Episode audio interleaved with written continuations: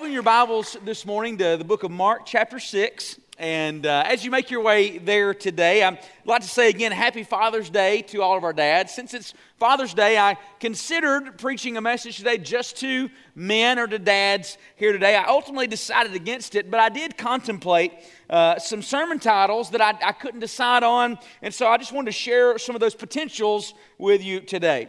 Uh, so I did consider preaching today a sermon entitled three guides to godly guys, uh, but I just didn't get a piece about it. I was also really close to preaching four common hindrances to becoming holy hunks, but I just didn't feel like that that was the direction for the day. I also considered preaching a sermon entitled Two Musts for Manly Men.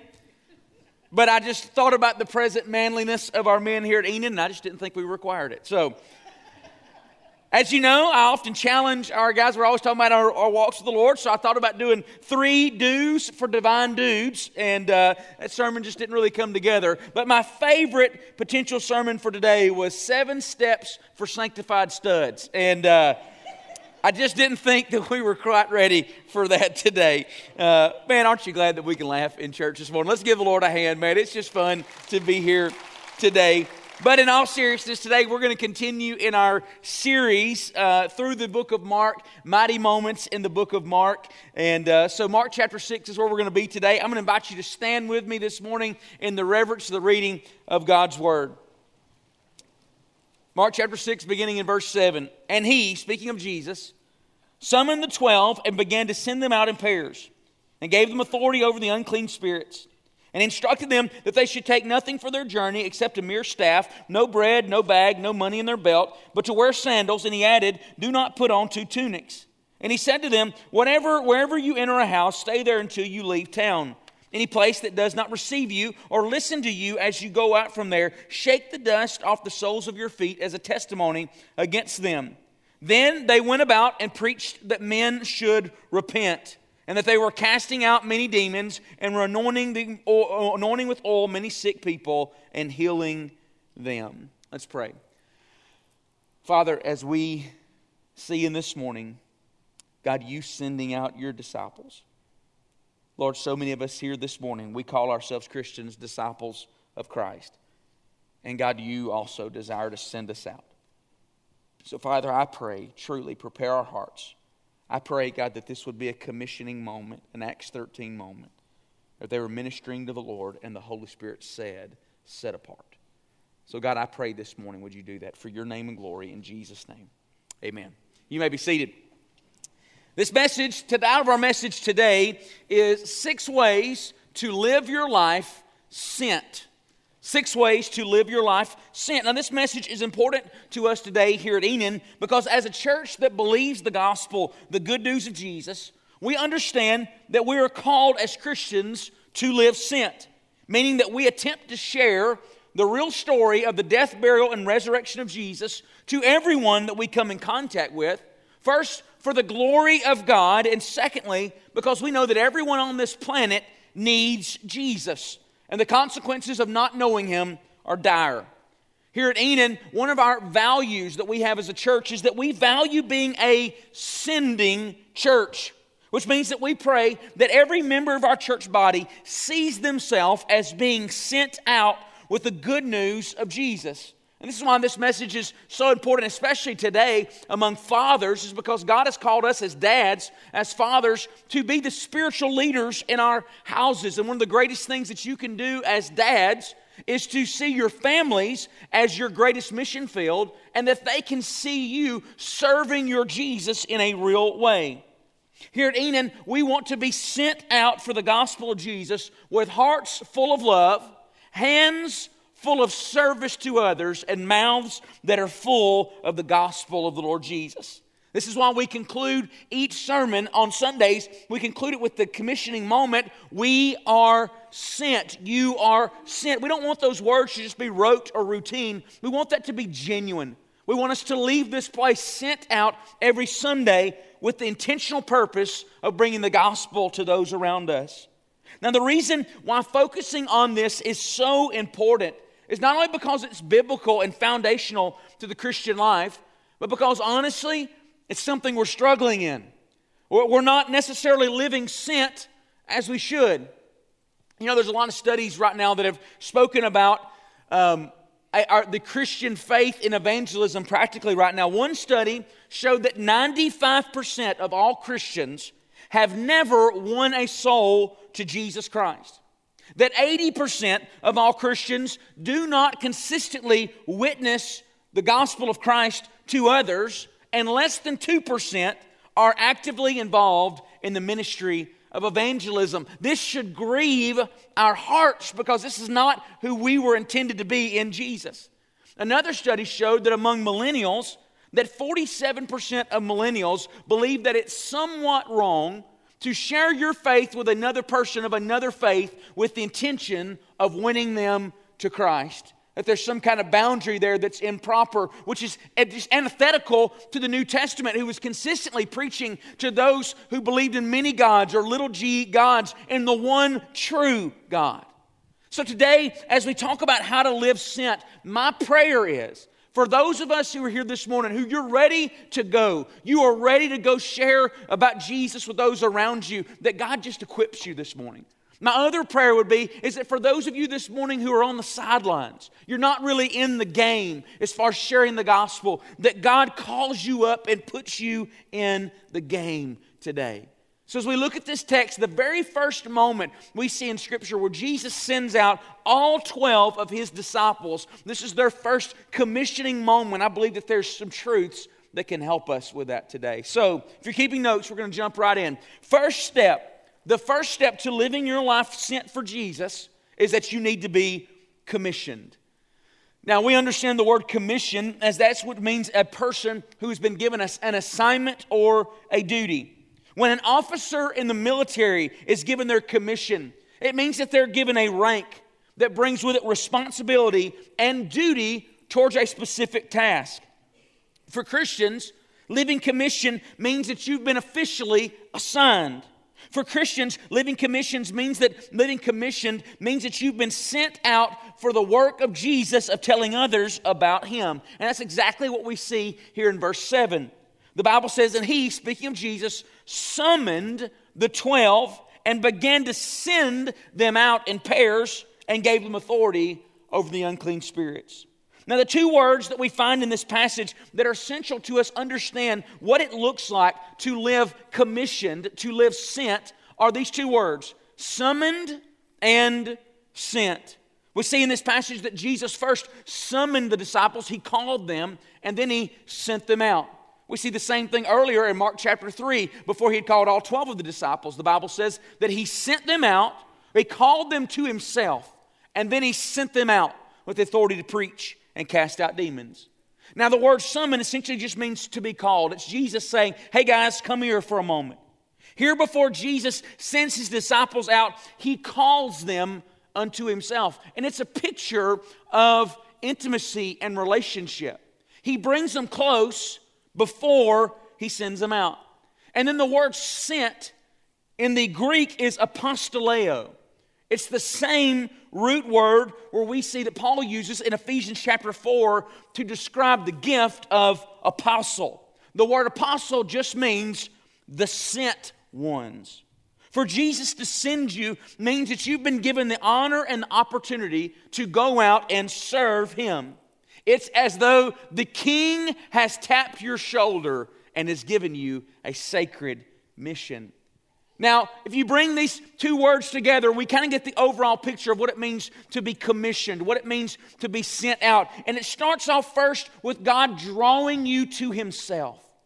Intimacy is the beginning of commissioning. If you're not walking in nearness with Jesus, then we're never going to go tell people about Jesus. Just like you being a born again Christian is the first step to being a missionary for him, to being evangelism for him. You can't ever tell anybody about a Jesus in whom you don't know. And I would say the same thing is true for Christians who are not walking in nearness with him. You're not going to tell people about a Jesus that you haven't known lately, that you haven't known recently here. It's the idea that Jesus is saying, I want to draw you close and then send you out. What I've seen over and over again in Scripture and in ministry is that those in whom God has drawn close are those in whom He sends out. Before God sent Moses back to Egypt, he drew him to himself on the mountain. Before Isaiah said, Here I am, send me, he saw first a vision of the Lord high and lifted up. Before Jesus said to Peter, I'm going to make you a fisher of men, he first said, Follow me. You may say, Pastor Zach, what does this mean for me? And I would say to you today that if we want to live sent, we need to heed his call to come near. And then once we come near, he will send you out. God loves laborers, according to Luke chapter 10. But we also see in the latter part of that same chapter in the story of Mary, Mary and Martha is that God loves lovers as well. Some of the greatest soul winners and servants of God that I have ever known in my life were also some of the greatest lovers of Jesus that I've ever known. I've got a friend of mine who has served Jesus in so many incredible ways. He has been a missionary overseas. He's been a church planter in the Midwest. He has served in church bodies, and now he's presently working a secular job, and God is using him mightily. And every time I talk to this guy, it seems like God is using him in some incredible way. But he is also one of the most passionate lovers of Jesus that I know. I remember before he and I had gotten, either one of us had gotten married, and we, uh, I was going to go preach at a retreat in, at the beach uh, for a, another church, and I invited him just to come with me. And I remember standing in the back of the room as a couple hundred teenagers was worshiping and I was getting ready to go preach. That I looked over at him and he was kneeling on this concrete floor as he worshiped with his hands up. And I noticed that he had taken his shoes off. Later on that evening, we were talking about the service and how God was moving. And he said to me, he said, Zach, I sensed the Spirit of God so much that I just had to take my shoes off because that was as if I was standing on holy ground. This man that I knew that God is continuing to use in mighty ways is also one of the greatest lovers of Jesus that I know. Church family, if we want to live sent, we've got to be commissioned, meaning we've got to be called near and sent out. And that's the way that goes. You can't ever be sent out if you're not near. And so I would say this morning if we want to live sent, we've got to lean in to our intimacy with Jesus. Second step to live your life sent for Jesus is you need companions. In Mark chapter 6, verse 7, we see that not only is Jesus sending his disciples out, the Bible says he's sending them out in pairs. Now, in this passage, we see one great lesson here for the value of being sent, living your life sent, and it's the value of not going alone. Now, don't get me wrong, being sent out in pairs doesn't always mean that you physically have someone with you at all times as you share the gospel and engage brokenness around you. There's many times in the New Testament where we see that those who are being used of God are seemingly kind of alone in that moment. But if you really dive into that, you find out that they're not really alone. That they've been sent out by people, that the church has sent them out, that they have those who are praying for them, who are near to them. Over and over again in Scripture, the value of godly companions in our lives as being a key to success in living our lives sent and being used of God is seen throughout the Scriptures. Moses had Aaron, Joshua had Caleb, Paul had Timothy. And in fact, in Acts chapter 13, verses 2 through 3, we see one of the first major sending moments of the New Testament. And this is what it says While they were ministering to the Lord, and fasting, which, by the way, this is, confirms our first truth is that when we're near to God is when God sends us out. The early church is just meeting with Jesus, they're loving on Jesus, they're ministering to God in worship and fasting, and then God shows up and says, Okay, now I'm about to send some of these people. These people are hungry for me. And he says to him, while they were ministering the Lord, the Holy Spirit and fasting, the Holy Spirit said, Set apart for me Barnabas and Saul for the work which I have for them. Barnabas and Saul. God is sending them out in pairs. There are many ways that companions in Jesus help us live sent. Friends in Jesus help you stay holy by keeping you accountable. Let me say something to our men here this morning on Father's Day and to everyone in general. Seems like every time I have someone in my office that has fallen into great moral sin, that they are losing their family, they're losing their job, they may potentially be going to jail. My first question that I ask them of Christian people, I ask them are who are the godly friends that you have in your life? Virtually 99% of the time, they are isolated from people around them God has not designed us to live life alone. If you're in here this morning and you don't have some godly friends in Jesus that you meet with regularly, you are setting yourself up for failure. God uses godly friends to help you stay humble. God uses godly friends to help you say, help you stay humble. God uses godly friends to help you stay hungry for Jesus and for worship and the pursuit of the Lord. And then also, godly friends help you stay hot for the glory of God and to see souls come to know Jesus. I was thinking about this this last week, and I was thinking about all the godly friends that He has put in my life that spurred me on to serve the Lord. And I couldn't help uh, but think about when I was about 16 years old, just a few years after coming to faith in Christ, is that I had a friend that I played football with. He was one grade older than me. His name was Brandon Doss. He is also a pastor today in the Birmingham area.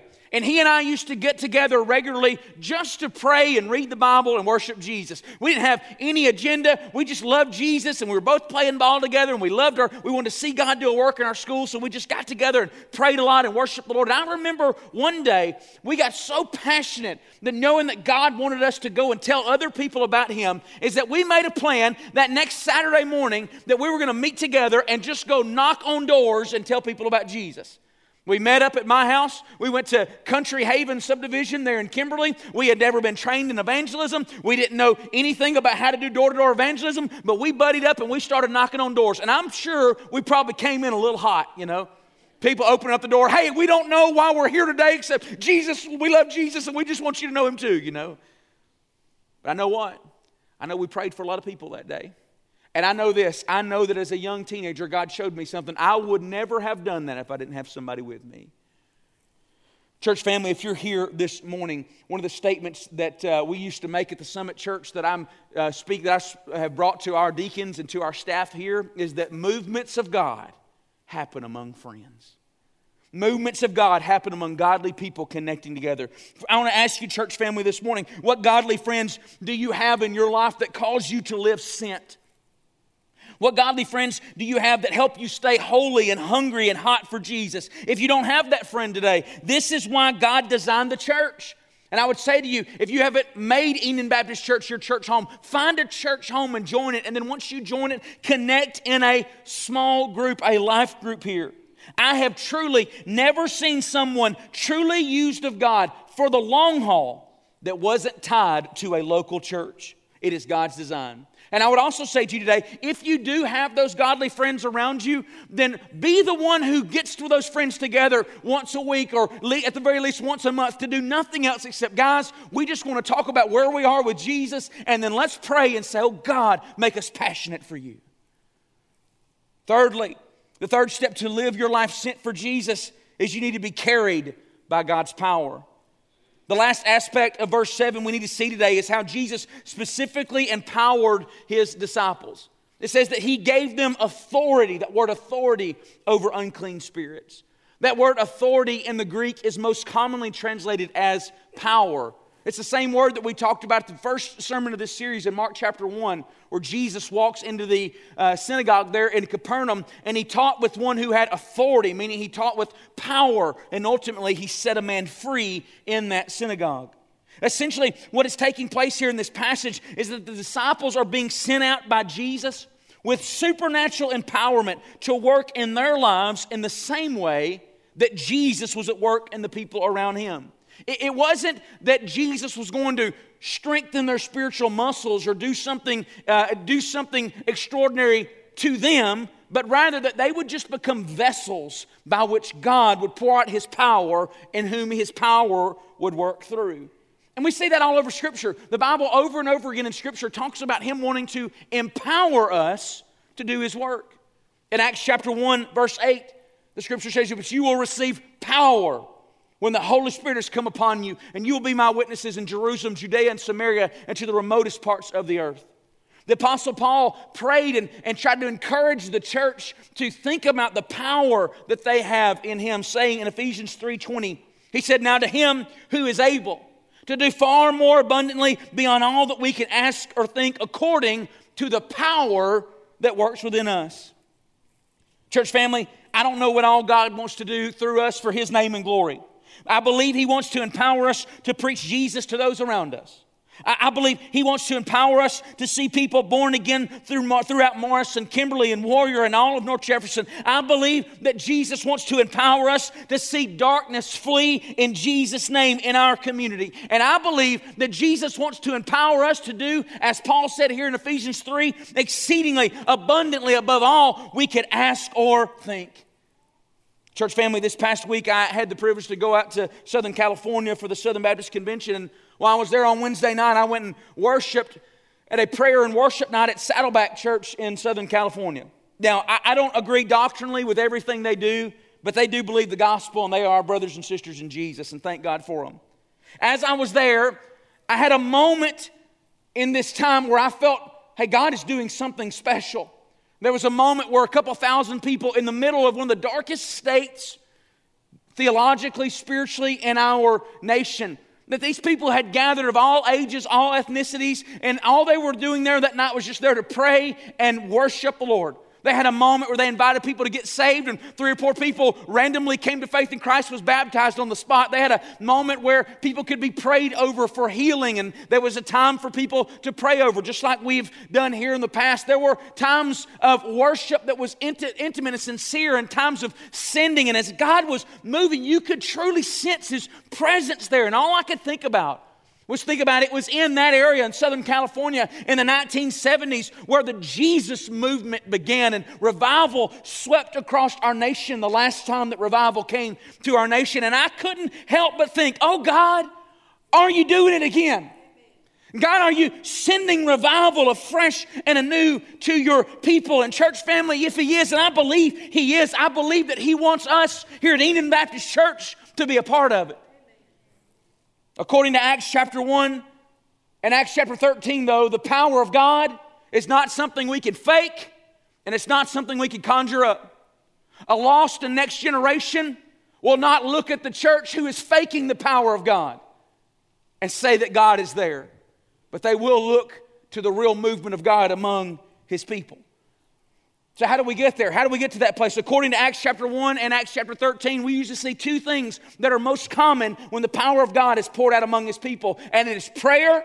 When God's people come to pray, and Acts chapter 13, it is praying over one another, the laying on of hands. This is what I would say to us today, church. If we desire to live sent, we have to be carried by the power of God. Now, if we want to do church, we can go through the rhythms and do church, and we can do church and, and, do church well and have good church. But if we want God in our midst, if we want God in our community, we need the power of God. What would happen today if our services went a little long, kind of like it did the first service? If our services went a little long because we had to take so much time to pray over the people of God that God would give them a fresh feeling of His power and send them out for His name and glory. The fourth step to live your life sent for Jesus is you need to be convinced in the provision of God. In verses 18 through 10, Jesus is preparing to send out his disciples, and he, he begins to speak to what their human needs would be as they go. And he basically tells them to trust in him. Don't bring anything extra. Don't bring a bread. Don't bring bag. Don't bring money. Don't wear sandals. Don't bring two tunics. If, if, some, if you go to an area, I'm going to provide a place for you to stay. And if people don't want you there, shake the dust off of your feet. Here is Jesus is sending out his disciples. The only thing he tells them to carry with them is a staff. Now, a staff was something that would have been common for people to carry when they were on a long journey. It signified that they were on a long journey. They were carrying with them a staff. Basically, what Jesus says to his disciples here is guys, all I want from you is to be willing to go. All I want for you is to be willing to walk where I tell you, and I'll take care of everything else. To trust in me and to not be afraid. Now, what does this mean for us today? I believe it means that whatever fears we might have in living sent is that God wants us to trust Him. Some of you today, you fear living sent because what it might mean. God may call you to do something out of your comfort zone. God may call you to share the gospel with people who have hurt you, share the gospel among the nations, just share the gospel in general that you've never done. God may call you to do something that's not usual for you, but we must trust Him. Some of us fear living sent because you might face possible rejection. You're afraid of someone telling you that they don't care or ridiculing you or rejecting you. Friends, we must trust God. Some of us fear living sent because you might face financial insecurity. You're afraid that God might call you to leave your present job or to take a lesser financial compensation so that you might serve Jesus more freely. Again, we must trust. Some of us fear living sin because of what other people around you might think. You're afraid if you start telling people about Jesus, your friends or your coworkers or your family members might say you're becoming one of those religious fanatics or nuts. Again, I would say we must trust. I would say that while all of these fears are legitimate, meaning that yes, if you put your yes on the table for Jesus to make his glory known, then yes, it may cost you some relationships. It may cost you certain jobs and worldly endeavors. It may cost you money and it may cost you comfort. However, in the same way that Jesus demanded that those who would serve him would have to trust, we too are called to trust. In church family, let me, let me just think about this for a moment. How can we say that we are people of faith, but yet have never taken steps to be faithful? How, how, can we say that we trust in Jesus if we've never had moments where we've had to truly trust in Jesus? I heard a pastor say one time the three things that kill a movement of God personally and within the church are pride, hidden sin, and fear.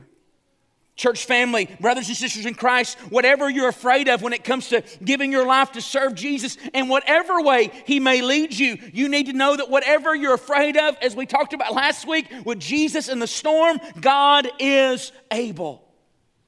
This past week, again, I was blessed to go to the Southern Baptist Convention, and one of the most powerful moments of it is always the missionary commissioning moment. It's one of the greatest reasons why I love being a Southern Baptist is, is cooperatively we are able to do more together through our cooperative program giving, which you give towards as you give your tithes and offerings and through things like the Lottie Moon Christmas offering. I got to see 52 missionaries sent out for the glory of God for their lives among the nations. That does not include all the children that they had with them as they would bring some of them up on the stage and they would share where they're going and what they're going to do, over half of them, they brought them behind a screen that only showed their silhouette so that their faces could not be seen. They read personally what their prayer needs from an, an, a narrator because their voices could not be heard because technology today can, can single out people's voices can recognize people's voices and facial recognition software can recognize these people's faces and that couldn't take place because they were going to places where the gospel is illegal to go. Many of them having children. I saw people going to sub-saharan africa.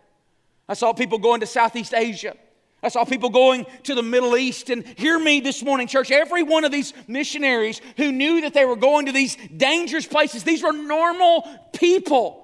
These were not super saints. These are just regular Christian people. These were HVAC workers and firefighters and police officers and nurses and teachers that God had called to put their yes on the table and they were going. And every one of them had fears. Every one of them were afraid of certain things.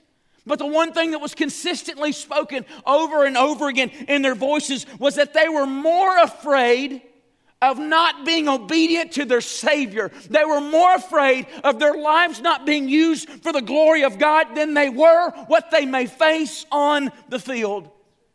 And so, what they do? They trusted in Jesus. Church family, is the glory of God worth our trust? Is the glory of God worth our commitment? I remember hearing the story of the Moravian Missionary Society. And the story goes that their, their theme is May the lamb that was slain receive the reward of their sufferings. The theme came from two missionary brothers who were leaving their families and going to an island to share the gospel. And the only way to get on this island was to sell themselves as slaves on this island. And so when they told their families what they had done, their families wept for them and tried to convince them not to go, but they stayed consistent in their goal on the day that it was time for them to leave, they, they got on this ship, and as the ship was going away, all their families were on the, the, the pier there, were weeping and, and were, were worried and concerned, and many of them angry But with their arms linked just before they went out of where they could hear, just before they went out of earshot, one of the young men stood up on the, the sides of the deck and yelled that statement May the lamb that was slain receive the reward of his sufferings. Basically, what they were saying to his family Jesus is worth it. Church family, when we talk about being convinced of the provision of God, you're talking about facing the fear. But it's worth it. It's worth it if the glory of God is worth it. Very quickly, the fifth step to living your, your, your life sent for Jesus is being committed to the proclamation of the gospel.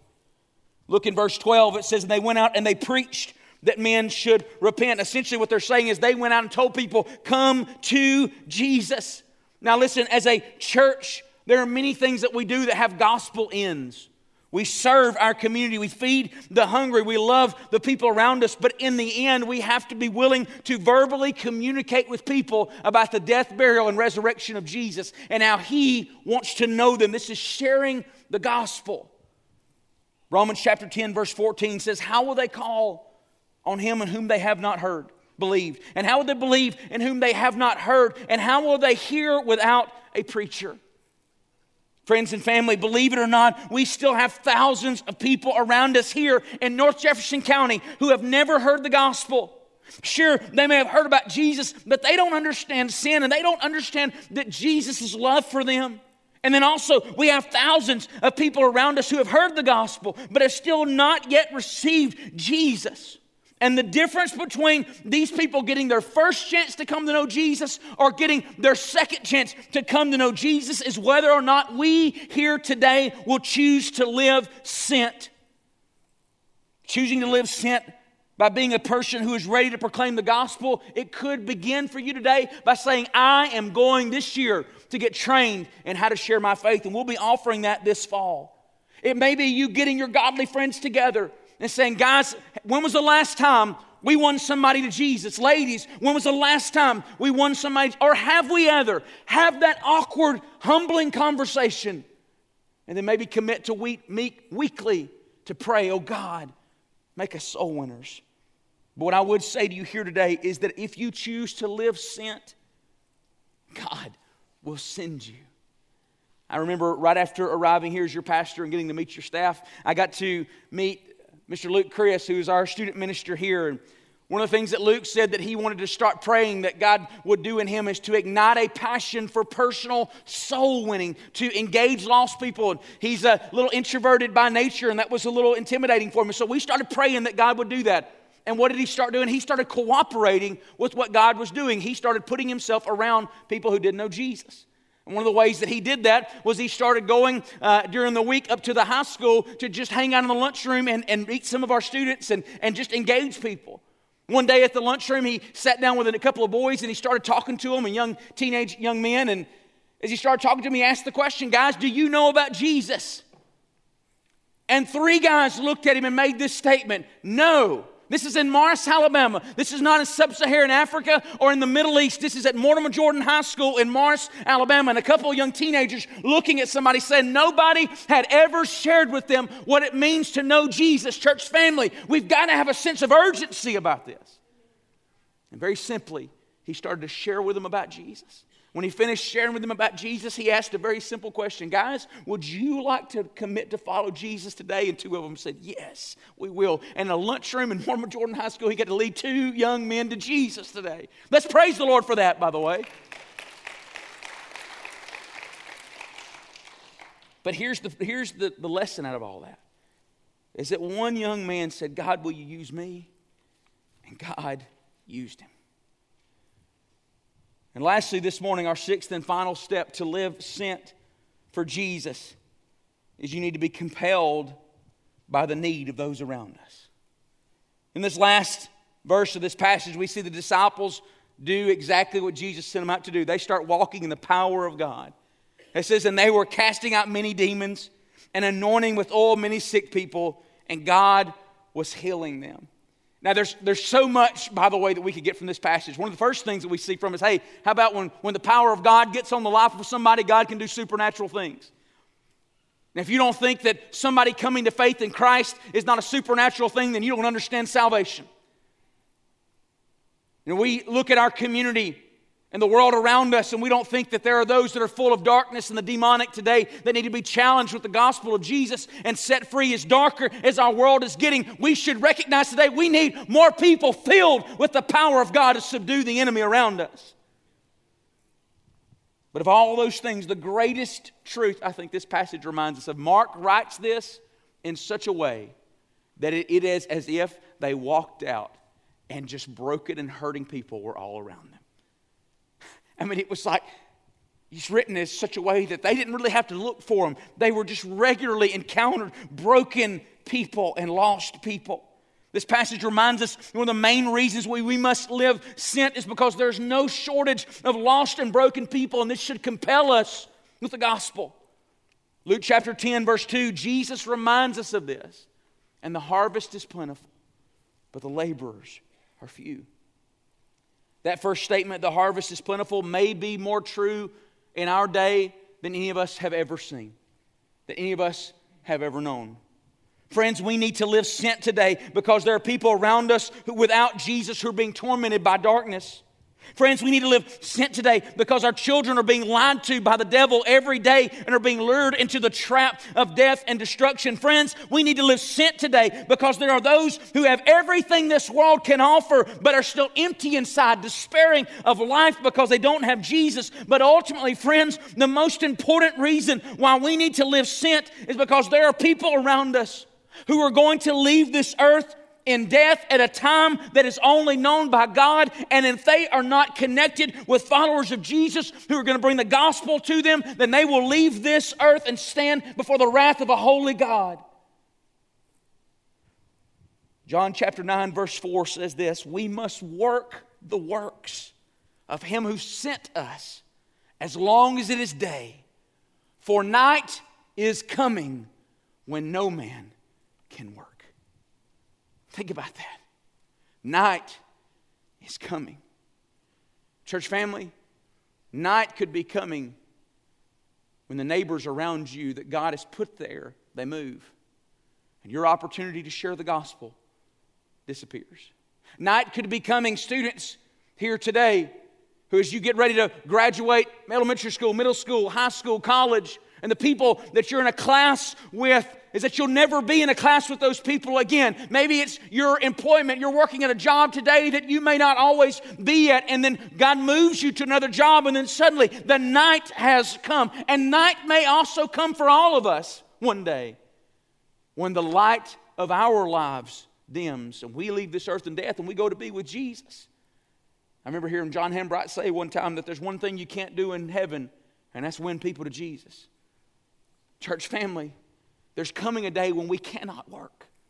There's coming a day when we cannot engage people around us. Now is the time. We must be compelled to go with the gospel, to go to those who don't know Him. Now, I've given you so many ways that you can live sent today. I'm going to ask Brother Ron to begin to make his way back up here. And I'm trusting that many of these things that you're going to put into action today for, for many of us today, honestly, the first step to living sent is you just need to fall in love with Jesus again. We said that this summer, we wanted this summer to be the summer of seeking.